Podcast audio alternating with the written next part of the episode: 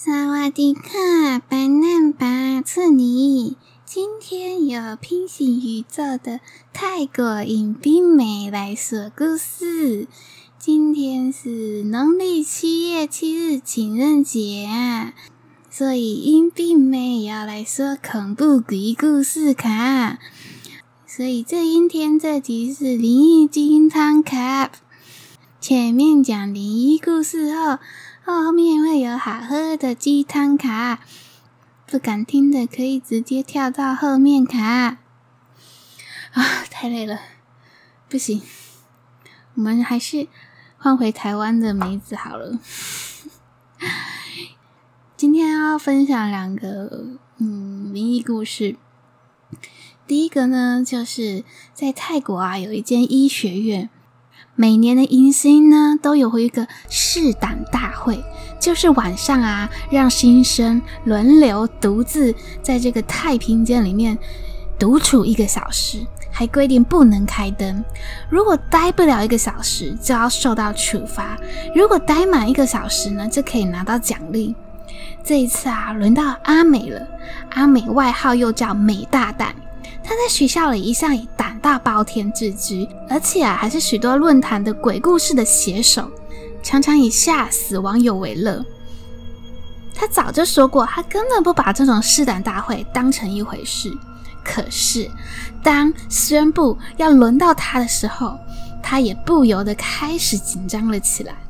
毕竟，这个写故事跟亲身经历还是很不一样的，而且。是独自一个人哦，待在漆黑的太平间里面。光是用想象啊，这个恐惧就快要把阿美给吓死。很快啊，轮到阿美，阿美就被带到这个太平间里面去。然后呢，砰的一声，门就被关上了。这个时候，里面漆黑一片，什么都看不见。阿美呢，只好整个人缩在屋子的一个角落。当他想到啊，这四周全部都是死人的时候，他的头皮顿时一阵发麻。然后忽然有月光照了进来，他鼓起勇气抬头环顾了一下四周，隐约可以看到墙上有一面大镜子。他为了缓解紧张的气氛和情绪，于是啊，他便对着镜子开始唱起歌来。他一直唱啊唱的，就这样唱满一个小时。突然，门被打开了，嗓子啊都唱哑的阿美，她走了出来。她得意洋洋的对大家说：“啊，没什么好害怕啦，哈哈哈哈，piece of cake，小事一桩啦，哈哈哈哈。”正当大家都很佩服她的同时，发现，咦，她的嗓子怎么沙哑了？结果啊，他说他自己在太平间里面对着镜子一直唱歌，一直唱，还唱得很大声，就这样啊，不小心把嗓子都唱哑了。这个时候啊，学长学姐的脸色突然沉了下来。阿美问他们说：“啊，怎么啦？”过了半晌，才有一个学长脸色惨白的告诉他：“太平间里面根本没有镜子啊。”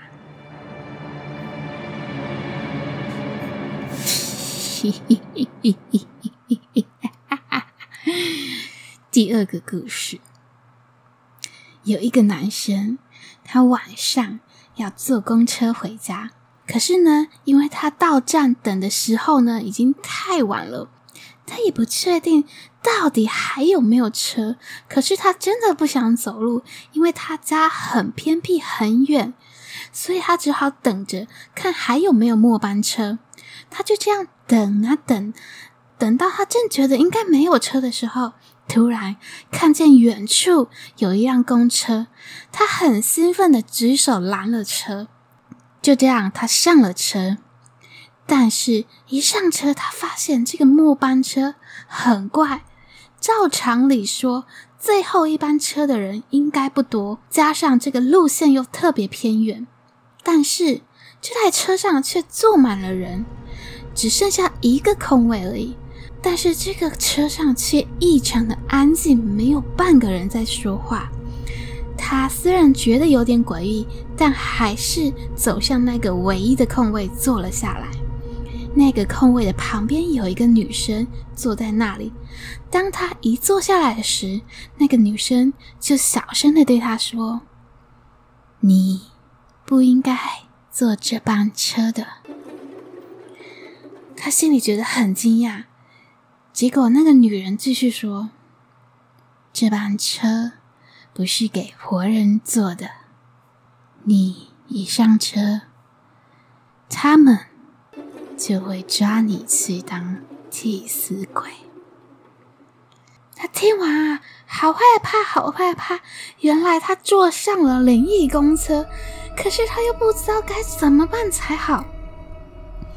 就在这个时候，那个女的又对他说：“没关系，我可以帮你逃出去。”于是呢，这个女生就拉开窗户，拖着他就跳了下去。等到他站稳，回头看那辆公车的时候，他看见车上所有人都回头看着他们，一脸非常可惜的样子。随后，他发现他身在一个非常荒凉的山坡上。这时，他才松了一口气，连忙对那个女子道谢。这个时候，那个女子却露出了诡异的微笑，说：“现在没有人跟我抢了，嘿嘿。”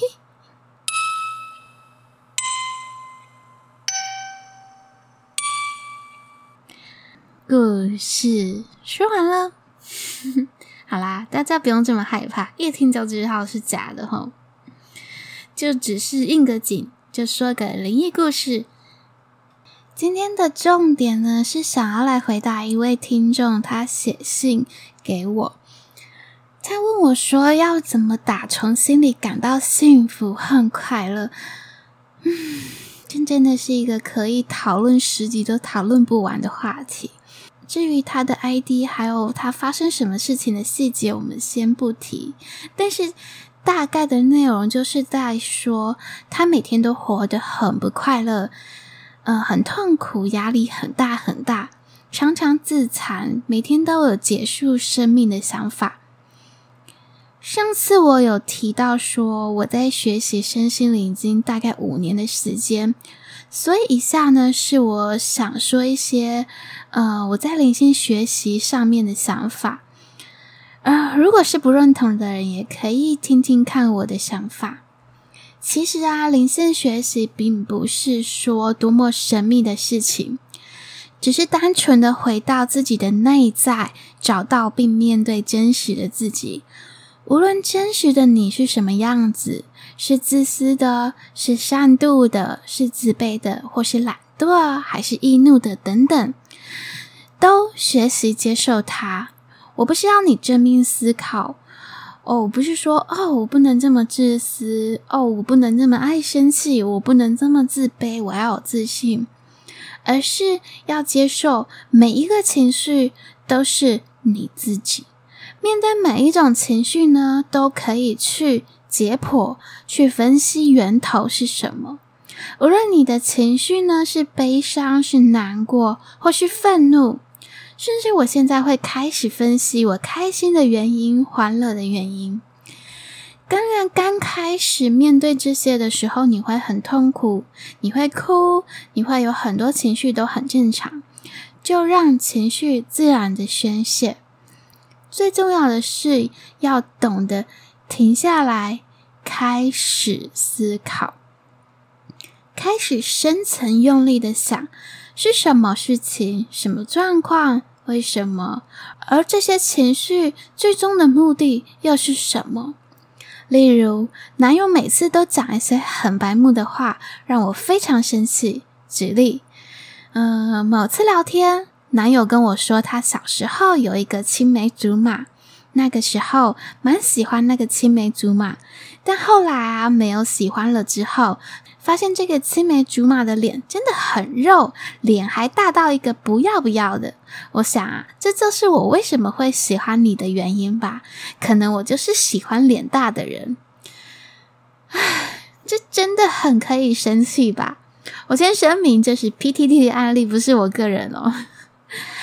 这么白目。的话，当然要生气啊！呃，如果是以前的我啊，遇到类似的事情，我大概会生气的一整天都生气不完。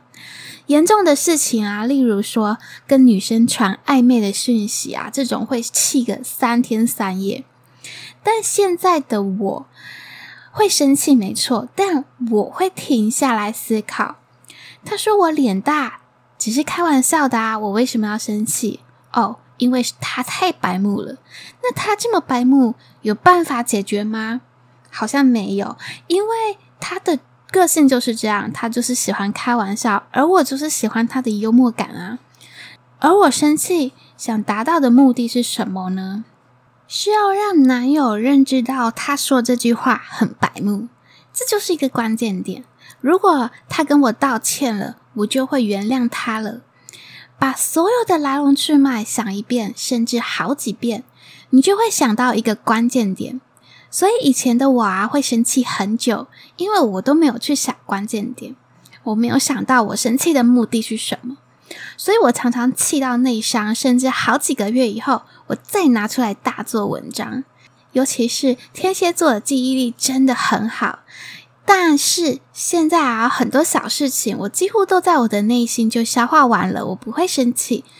大事情呢，顶多是生气一个小时，最多就是半天。嗯，我再举个例子好了。又例如说，我非常自卑，我常常啊不敢表达自己的意见，或者是表达了以后被反驳，我就对自己感到非常的失望。首先，我要先承认这个自卑感就是自己，然后停下来开始思考，我为什么这么容易产生自卑感？是因为我太喜欢跟别人比较吗？还是因为我的妈妈从小就常常骂我没有用、没有出息，这很可能就是一个关键点。可是我的人生是我自己的啊，我为什么要跟别人比较？我根本就不需要跟别人比较啊。而我妈说那些话都不是真实的我，我根本就不用在意啊。神奇的是，当你面对真实的内心时，你会慢慢的抛去过去的想法，自然而然，渐渐的，你就不再跟别人比较，或你不再把妈妈那些话当成是真实的了，重新彻底改变看待自己的想法，而你的外显表现呢，自然也就不自卑了。你不用一直提醒自己不能这样，不能那样，你的内心和行为。自然就会发生改变。人家常常说想开想开，真的只要去想就会开了，只是在于你有没有想对方向，而不是一直想钻牛角尖，陷入死胡同里面。所以很多老人家为什么没有太多的情绪，没有怒气，没有妒忌，没有太强烈的悲伤或难过？因为他们早就看透这些事件背后的真相，我觉得很多老人家根本就是情绪柯南。其实这就是佛家说的智慧啊！当然，这些智慧是要学习，是要反复不断练习的。而灵性学习就是不断的找到面对生活的智慧。我知道有些人天生就是有这些智慧，可是我们都是凡人啊，不是说你听完我这集听一遍，你就可以马上做到这些，而是要听十遍，不是啦。你今天只要认知到一件事，就是这些情绪、这些事情，原来是有办法可以解决的，原来是有可以好好处理的。当然，如果说你不想处理，你不想改变，那也是一种选择。而我尊重每个人的自由意志。很多人说，那你这样不就是很自私？你只爱自己吗？但是，你真的要先学会爱自己，你才有办法爱别人。爱自己不是说你对自己多好，或是用多少物质去满足自己。爱别人也不是说你愿意为了对方付出多少，光是这两个课题啊，就可以讨论很久。但今天我想用一个简单的方式分享，爱自己呢，就像是爱你的小孩、爱你的宠物一样，你不会允许任何人欺负你自己的小孩、欺负你的宠物，但你为什么要允许另一半或是欺别人欺负你自己？不管是言语上的欺负，或者是身体上的欺负，只要是会让心受伤、让心痛的，都算是。而爱别人呢，是当你已经学会如何爱自己，你才能分享这份爱给别人。真正的爱人是尊重他人的想法和坦然接受他人做自己。以上只是短短几句话，可是却非常难做到。所以我跟我身边。有几个朋友啊，都是一直在学习，然后一直分享这些成长的经验。突然有一天啊，我的朋友告诉我，他说他很烦恼，他觉得他最近都没有进步，没有成长。他觉得他学习灵性这么久了，应该要有很大的进步，很大的成长才对啊。我觉得。这又是另外一个很大的课题，就是我们常常会被“我应该怎样怎样”而绑架。我应该要有所成长，我应该要努力工作，我应该要每天运动，我应该要孝顺父母。好，让我们停下来，仔细去思考一下这几句话在你心里造成的压力。其实真的没有什么你应该，只有你愿意。把所有的应该换成愿意。我愿意工作，改善生活；我愿意每天运动，让身体健康；我愿意孝顺父母，因为他们值得让我对他们好。是不是觉得心理负担小了很多很多？所以我那个朋友说，他觉得他应该要成长。不，你已经开始学习，你有意识到这件事情，就已经是很大的进步和成长了。这个世界真的没有这么多应该，你没有应该要成功，你没有应该要符合父母或是众人的期待，你没有应该要对生命充满热情，你就是你自己最真实的你。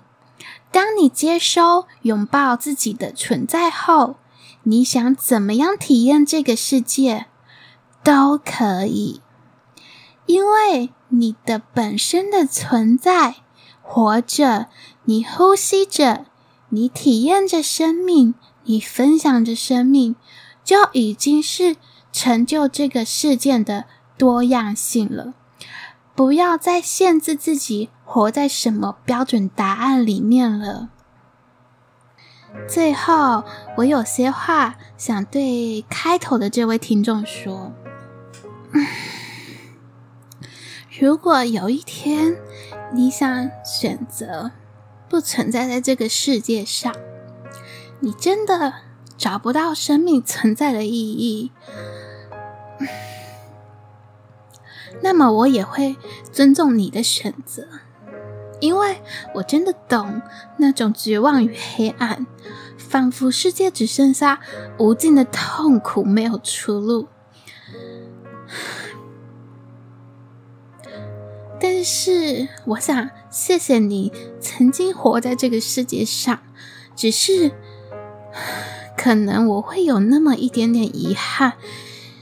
有那么一点难过，没有机会认识你，触碰到你的心，感觉到你的灵魂，没有机会听你分享生命的美好而感动。总之，无论你做什么选择，去哪里，我都会祝福你。最后，也谢谢大家听到这里，晚安。